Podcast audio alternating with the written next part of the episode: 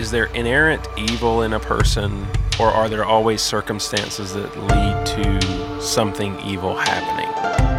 I think that there are places in the world where the veil is thinner than others. In this episode of The Brothers Grimm, special guest Seth Hardy brings us a special Halloween themed episode all the way from the bayou down in New Orleans.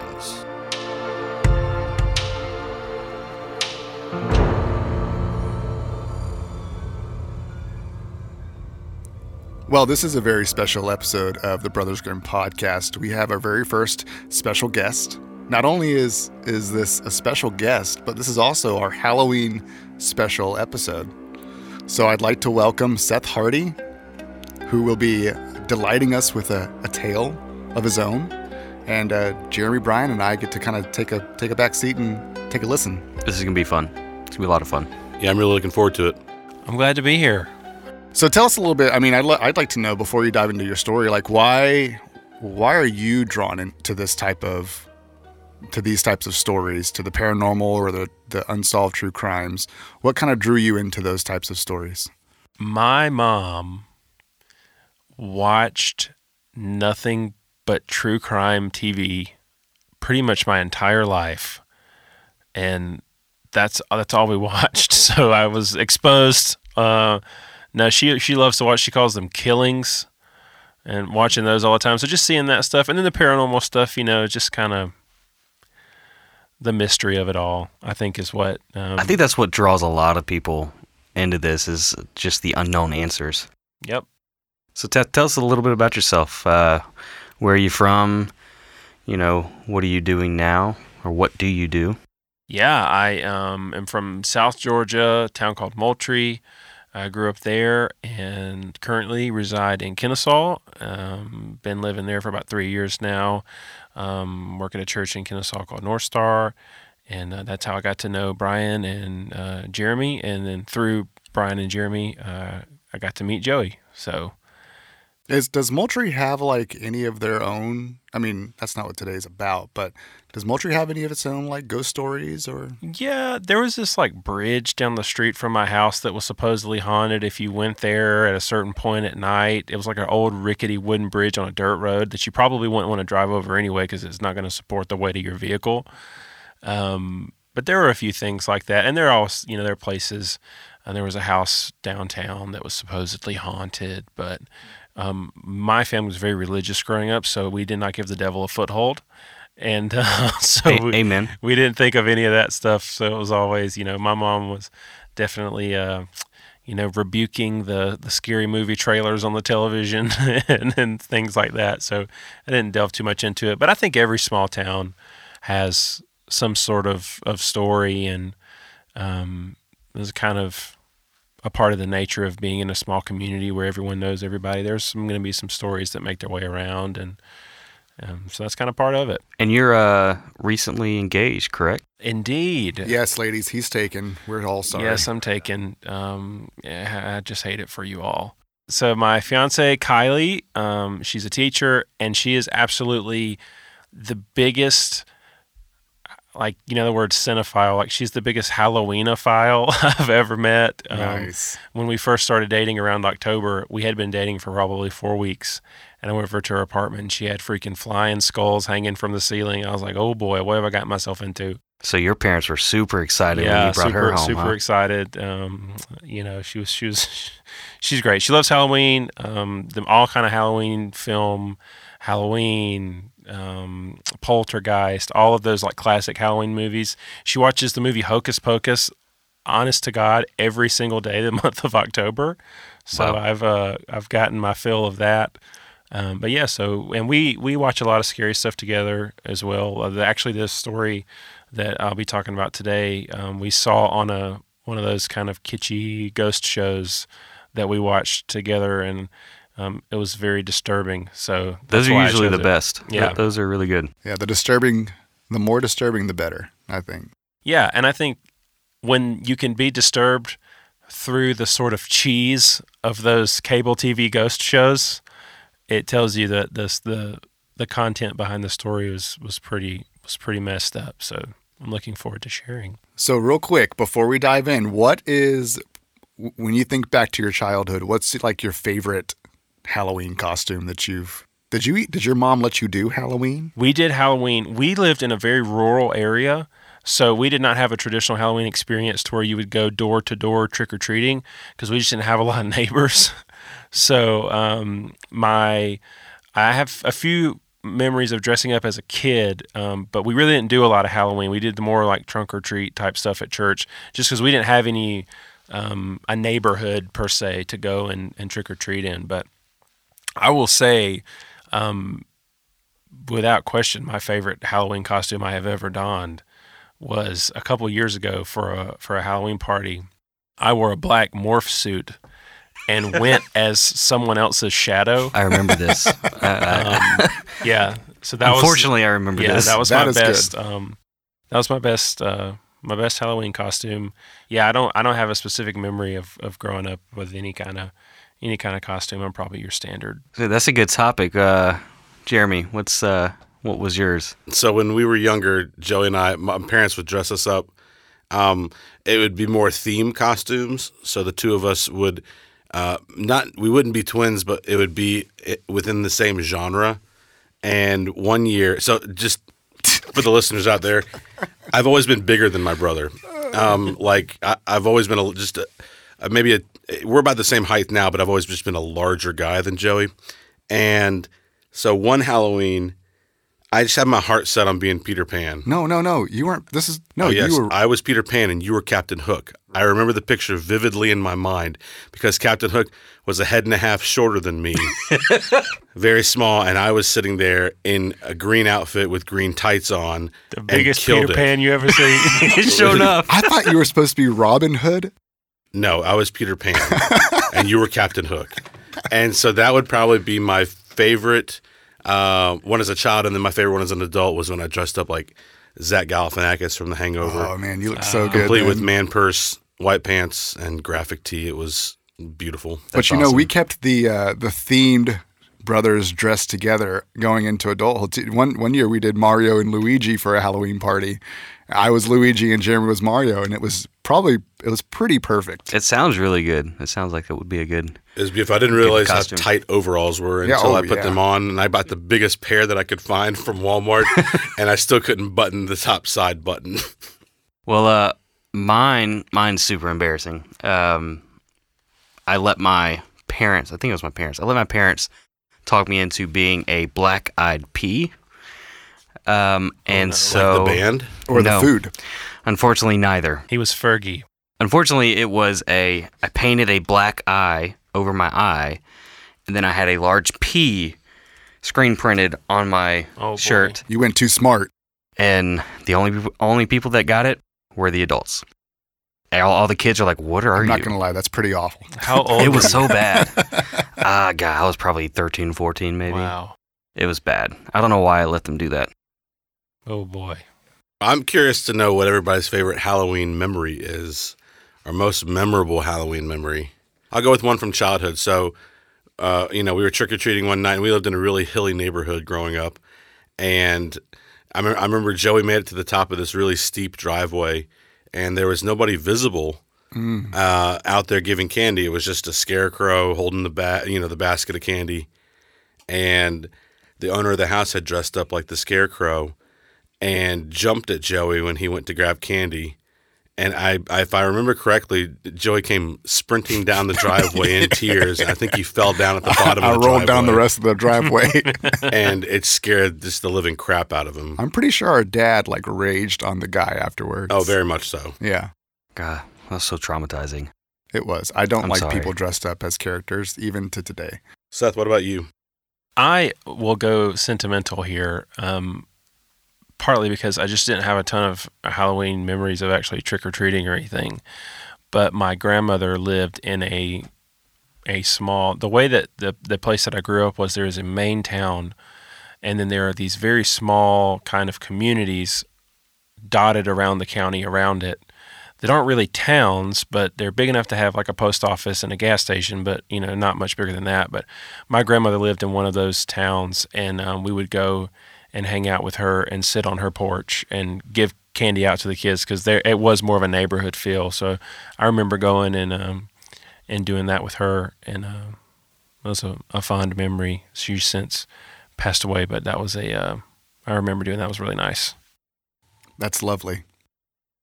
Bring a little joy, bring a little love and joy to the pod here. Before we bring it back down, And before we bring it way back Well, down, I have one memory specifically that has to do with Brian and Halloween. Oh no. So, what was it? A year, maybe two years ago? Two years ago. Two years ago, we, Jeremy and I, wanted to go to a, a haunted house. I'm trying to remember which one this one was. And we invite Brian along, and we're like, "Hey, Brian, let's go to a haunted house." He's like, "Can't." oh, my bad. And we say, "That's fine." He says something along the lines of, "I'm staying in tonight."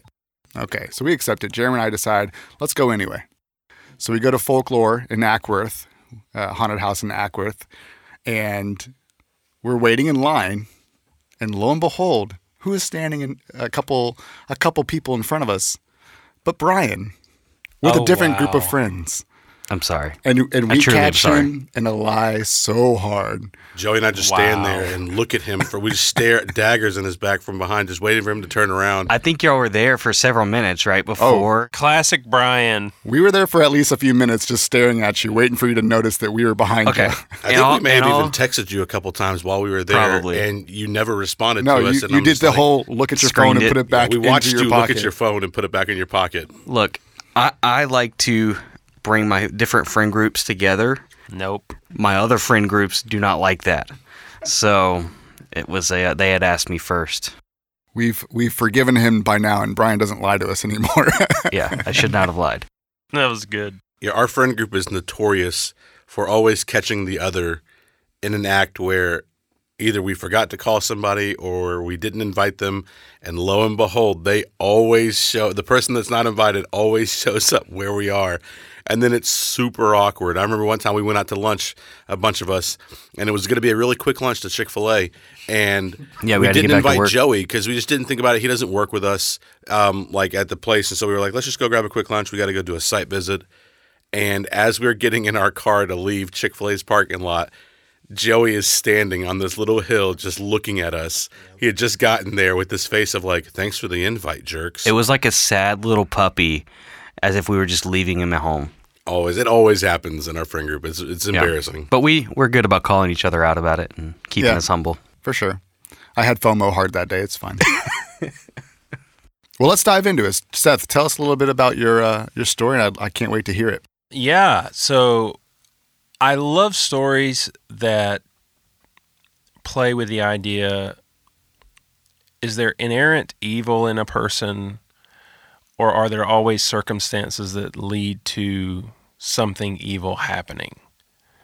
Um, if that makes any sense. And this is a story of that where something very insidious has occurred and we are left to decipher whether or not there was some sort of malevolent um, entity being responsible or malevolent presence being responsible or is it just another situation of real life issues and real life mess breaking down a person to a point to where they go off the rails and do something really really bad so guys this is a story of a Cajun couple gone wrong.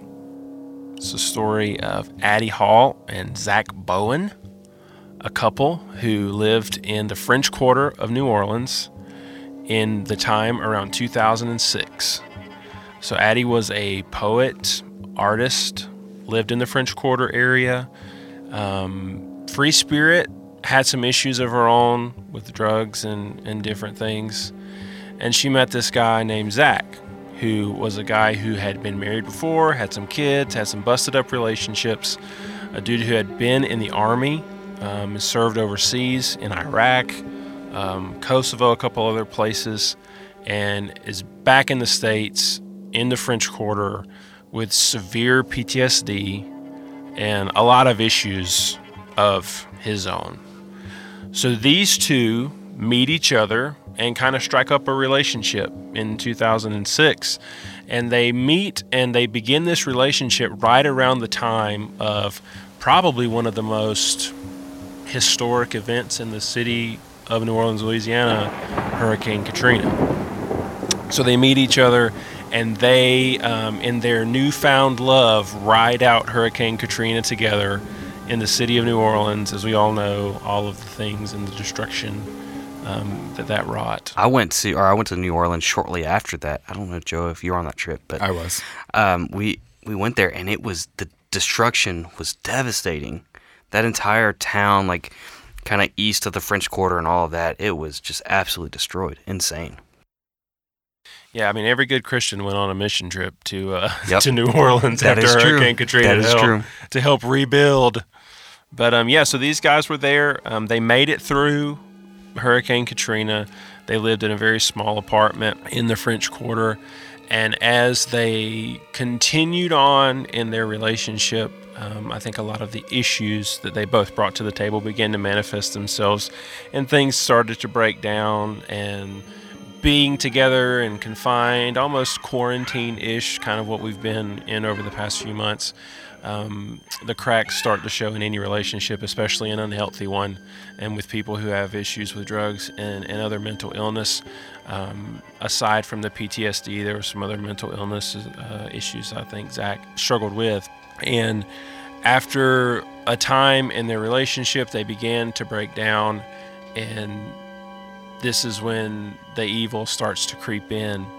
And uh, and one night, Zach strangled and killed Addie in their very small apartment in the French Quarter, and killed her dead. Choked her out in a drunken state. Did some things that are unmentionable on the pod, but you can probably guess. I want to know what those things are. You'll have to share after. Oh yeah, so I, I will share. I will share afterwards. But um, and all of this was just a culmination of a busted relationship and a lot of violence. And I think there was a lot of violence that went on before that, and it all came to a head. And he killed her. And the next part of the story is where it goes off the rails because after he had um, killed her, this was on October fifth. He strangled her to death, left her body in their apartment, went out, kind of did life for a little bit, and then over the next several days proceeded to dismember her body and place it in various areas around the apartment. In a pot on the stove was her head, charred beyond recognition. All of this was done in the bathroom in the apartment. She was dismembered in the bathroom. Different limbs were put in roasting dishes inside the oven. There were parts of her body that were dismembered um, also both in the fridge and in the freezer. There are even some reports from investigators that there were some sort of, shall I say, seasonings added to to the dismemberments, but there's not quite any um, evidence to indicate that it was actually for consumption. Maybe more of a intent to to break down break down the body a little bit more. But So um, so you you said he already he had some other mental illne- illnesses before the PTSD occurred. I think the main issues that he suffered from were PTSD from his service time, and a lot of the the more, shall I say, academic um, reasonings behind what he he has done or he had did to her would be linked to the to issues from the war. And I know there are millions of people in the country that struggle with PTSD every day, and you know some learn to cope and learn to live with it, and then there's just some people who just can't, and that's a really big a really big issue. So the a more academic response to to these actions would be that he succumbed to um, mental degradation from PTSD and other things. But there are a few other layers that that we would would like to take into consideration. I mean, that might sound enough to like for him to strangle her and maybe do unspeakable things to her Sure, dead yeah. body, but the dismemberment is a little unnecessary. Yeah, like th- that's where I'm like, okay, it goes past the PTSD, Right. and there's something else has to be underlying. And we will see as we as we move forward. So she sat in the house for up to two weeks in her d- different states before some of her friends and um, and such kind of reported, you know, like what's going on. I haven't seen her and such, and they knew there had been um, she had been talking to some of her friends that they had had some issues with their, you know, abusive relationships and things of that nature. Um, but on uh, this is a couple weeks later on October the seventeenth, twenty six, uh, two thousand and six, he um, committed suicide by jumping from the top of a building and in the pocket of his um, of his jacket, he left a note for the police to the police only that led them to um, their home and to the landlord of the property for questionings and, and, all of those things. And then that's when they were able to find the police were able to start um, to find some of the some of the, the dismemberment and all things of that nature. And this is some of what um, the letter said. This is not accidental. I had to take my own life to pay for the one I took. If you send a control car, a patrol car to 826 North Rampart, you will find dismembered corpse of my girlfriend Addie in the oven, on the stove, in the fridge, and a fully signed confession from myself. That's all it said. This was a part of it, and there were also other. Um, other things from like a journal and some other entries that, that were, you know, kind of elaborated a little bit more on the specifics of the matter, but that was what was in there um, for the police. And um, and when they got there, they found uh, the journal.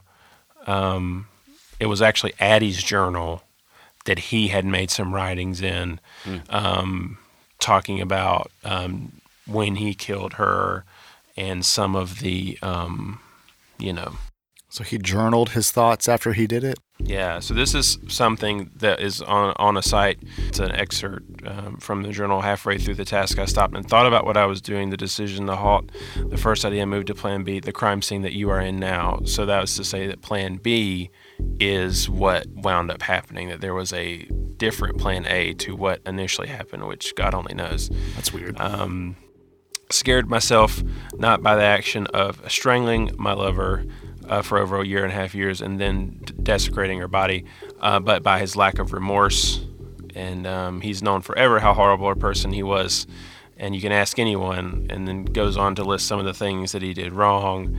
Um, and then uh, no relationship with his family, and you know how his life kind of went down the went down the drain and talked about how he enjoyed all of the bad things that he had done, but it was that time. And there was a report that he burned himself before he killed himself. He burned himself with a cigarette 28 times once for the year, every year that he was alive, to indicate that he was, you know, how useless he was or how bad he felt. Um, Man, like not to not to take away from the fact that he killed his girlfriend, but man, he sounds like he was just struggling with a lot of just mm-hmm. issues, and like it's very very sad that he also was going through that depression or whatever it may be. And on its face, if that were the end of the story, so to speak, you could definitely deduce that this is a person who's extremely mentally ill and through probably a mixture of mental illness and drug use acted on impulses and did some very bad things. However, there is another layer to the story, and that is the fact that their apartment was located above a voodoo spiritual temple that was founded in 1990 by a couple of um, voodoo priests and priestesses in New Orleans on Rampart Street. Seth, you holding out on us, man. Holding there out some, some key details. Yeah, now, now you have my attention. So, that begs the question of our current circumstance and our current story that we're in here. Are there chances that there were some entities that were malevolent that made their way up from the voodoo temple below to the apartment above? I will preface that statement with this. The voodoo priest and priestess, according to all accounts, are very well respected in that community, and there are no um, explicit things to say that they may have had something to do with it. However, on the other hand, play stupid games to win stupid prizes. Well, of course, you're going to respect your local voodoo priest and priestess. I'm not going to. I'm not going to mess with them. I'm not going to mess with them. Highly respectful. Yeah, I don't want them making a doll of me. And uh, right, uh-uh. no way. Yeah, whether you believe in that or not, no way. You do not want to. I'm not going to tempt it. Yeah, don't go there. Mm-mm. Now, I do now- think that you know when you get in situations where you're in proximity to um, paranormal activity, even if you're not the one either practicing or participating in, uh, I do think that there is some bleed over.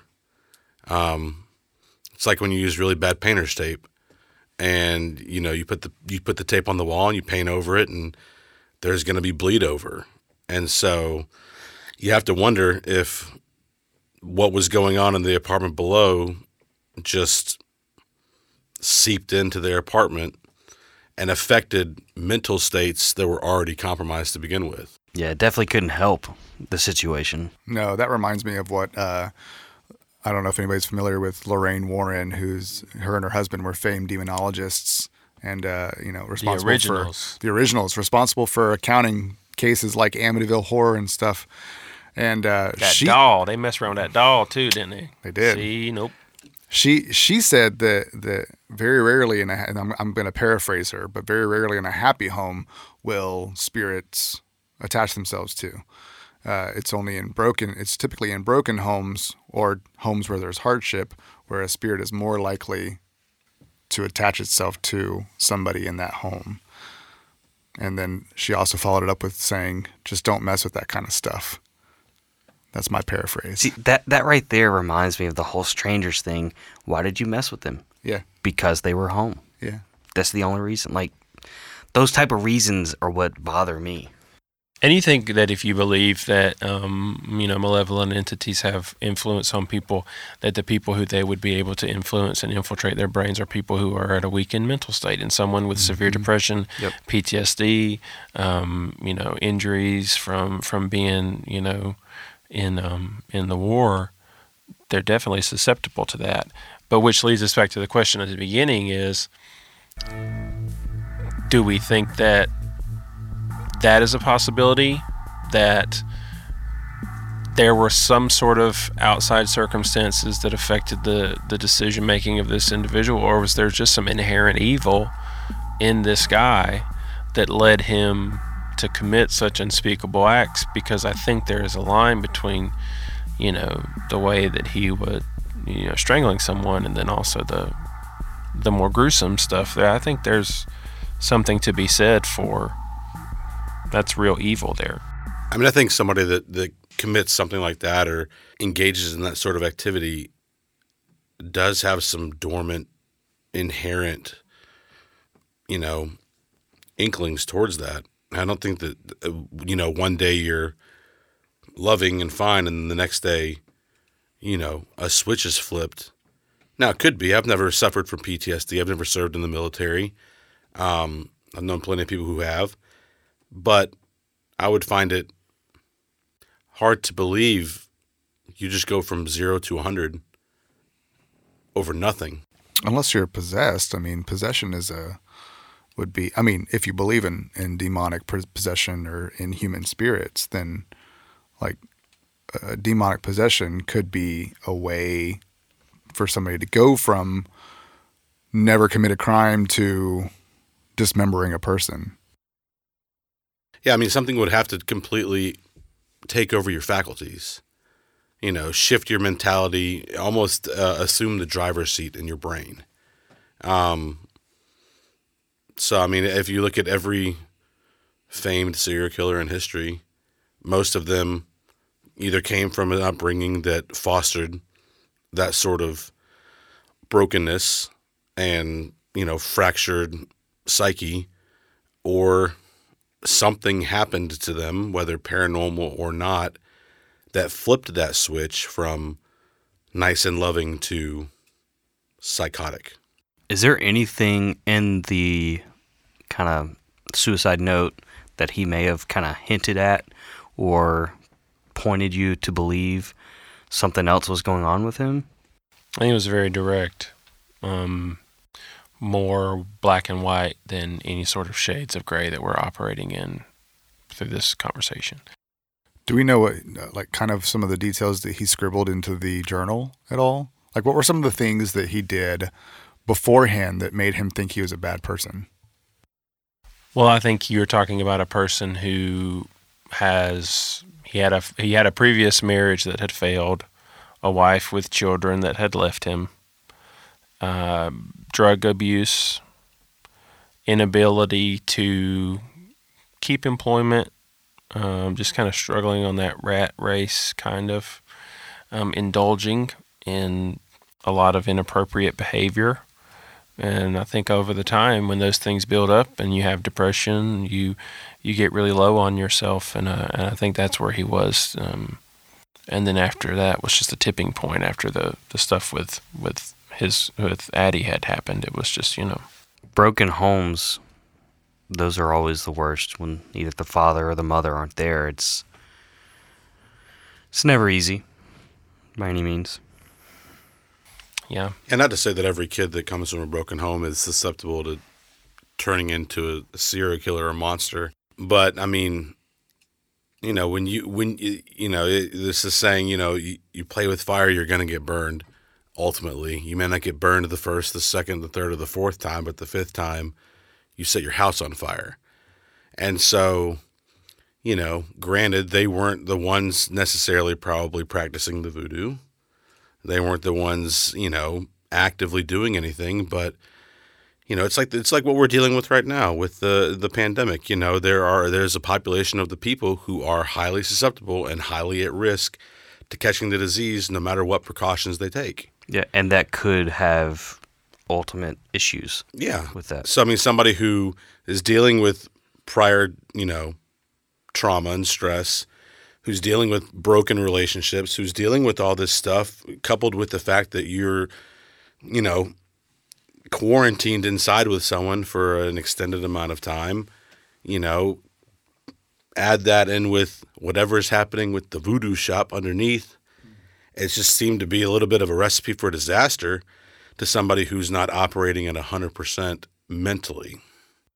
I also think, though, personally, I just think that, you know, some people, I think um, almost all people, have the ability to become unhinged if they allow themselves to go that far, or if they are not taking care of themselves physically, mentally, and and not bettering themselves, then they're becoming more susceptible to their own, you know, their own personal demons of you know hating themselves or feeling like failures and just never never dealing with it. And when it all finally bubbles over you just unleash that that hate for yourself and sometimes it goes towards the closest person.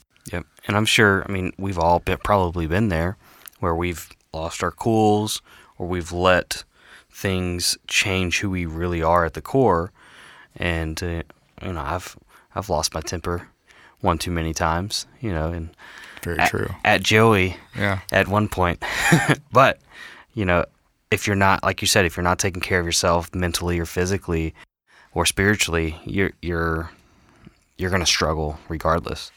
When we talk about the you know demonic entities those always aren't in the force in the form of a, what you would traditionally think of a demonic entity as being you know the demons of of those things like you talked about of the depression and the the self-loathing and um, the demons from time in war, which by all accounts is one of the worst things that a person can go through. I think that this is a person who had a lot on their plate and, like we've all said, was susceptible um, to snapping, whether that was caused by by something paranormal or not. To speak to the paranormal realm in the years since, which is fairly recent, 2006, you know, just over over 10 years ago, the apartment has remained off and on um, rented, and a lot of paranormal stuff has happened there over the course of that time.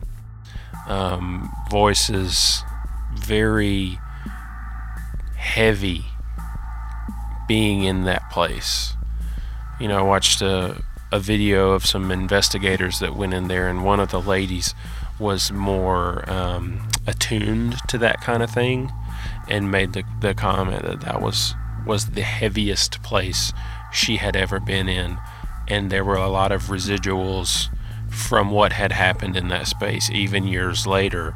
in situations where horror and trauma have occurred that those that those experiences live on to a certain degree um, in the feeling of a place like that. And it's been um, a very hot spot paranormal place after the fact. The voodoo place is no longer under there. It moved up the street to a different place.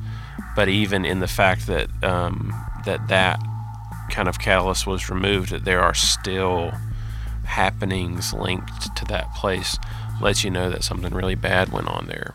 I mean, it doesn't matter who you are. You've all been in a in a area or space or situation where you've just felt a dark just feeling just of like hey something isn't right here Yeah, I mean, I think that the spirit world and the material world, I think, are separated by uh, a thin veil, um, as far as coexistence in the same space.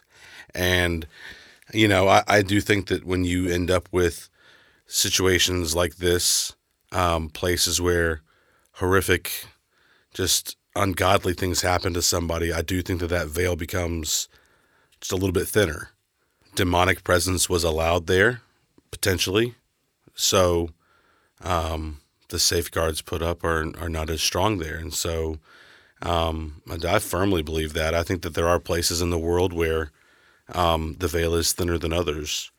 Um, and I think you see some of the evidence of that, especially when it comes to violent, horrific crimes. well seth that's uh that's very interesting. Say uh never i've never heard of that story. Um, never heard of that couple and unfortunately it's very very sad um, for the girlfriend as well as for zach you know, just struggling with the ptsd with the mental illness that he had before that Yeah, it's a great story. Thanks for sharing.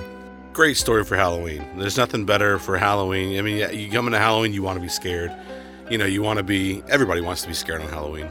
You got death, you have dismemberment, you have uh, paranormal activity, you have Potential demonic Yeah. possession. voodoo. Well, what's scarier than something that actually happened that is something that I don't know that I could have made up a story that was as Sure, yeah. gruesome as that one, but You mean a story that keeps us all keeping a second and third eye on our significant others? Yep. Yes. But I mean, that, that's kind of that's also why we wanted to create this podcast is because of those type of stories.